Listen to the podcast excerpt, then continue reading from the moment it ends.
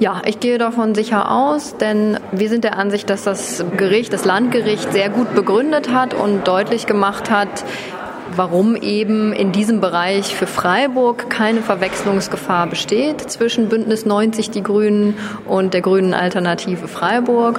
Und heute in der Verhandlung sind da keine weiteren Argumente gekommen, weswegen man jetzt irgendwie Zweifel haben müsste, dass das Oberlandesgericht das anders sieht außerhalb der Verhandlungen, und das wurde auch schon äh, zwischendurch auch mal schriftlich vorgetragen, haben sich noch äh, in der Zwischenzeit zum Beispiel ganz lustige Änderungen ergeben. Äh, zum Beispiel hat der Landesverband von Bündnis 90 Die Grünen in Hamburg, der immer noch das Alternativ im Namen trug, äh, die grüne Alternative Hamburg, gerade letztes Jahr entschieden, das Alternative zu streichen, da sie sich damit nicht mehr identifizieren könnten und auch mehr oftmals darauf angesprochen würden, ob sie denn überhaupt zu Bündnis 90 Die Grünen gehören hören würden und dann entschieden haben, in einem Beschluss des äh, Landesparteitags das Alternativ aus dem Namen zu streichen, weil das würde ja nicht mehr äh, zutreffen, weil die äh, Grünen seien ja nicht mehr die Antiparteienpartei, sondern sie seien ja, äh, eine Abgrenzung zu den etablierten Parteien sei jetzt ja nicht mehr erforderlich und insofern haben sie das Alternativ gestrichen und genau das Alternativ ist ja das, was hier deutlich macht, es handelt sich eben um was anderes als Bündnis 90 die Grünen.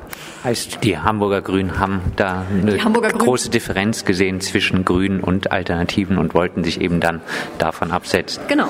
Genau. Also die Hamburger Grünen würden uns meinen, es gibt da eine Verwechslungsgefahr.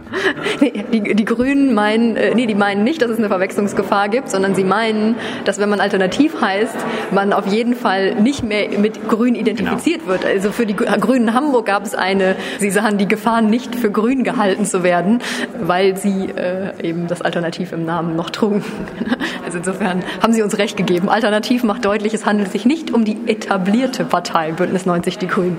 Heißt, dann herrscht hier großer Optimismus, dass nächsten Mittwoch dieses Namenshickhack in der Green City überwunden ist. Ja, es herrscht der Optimismus.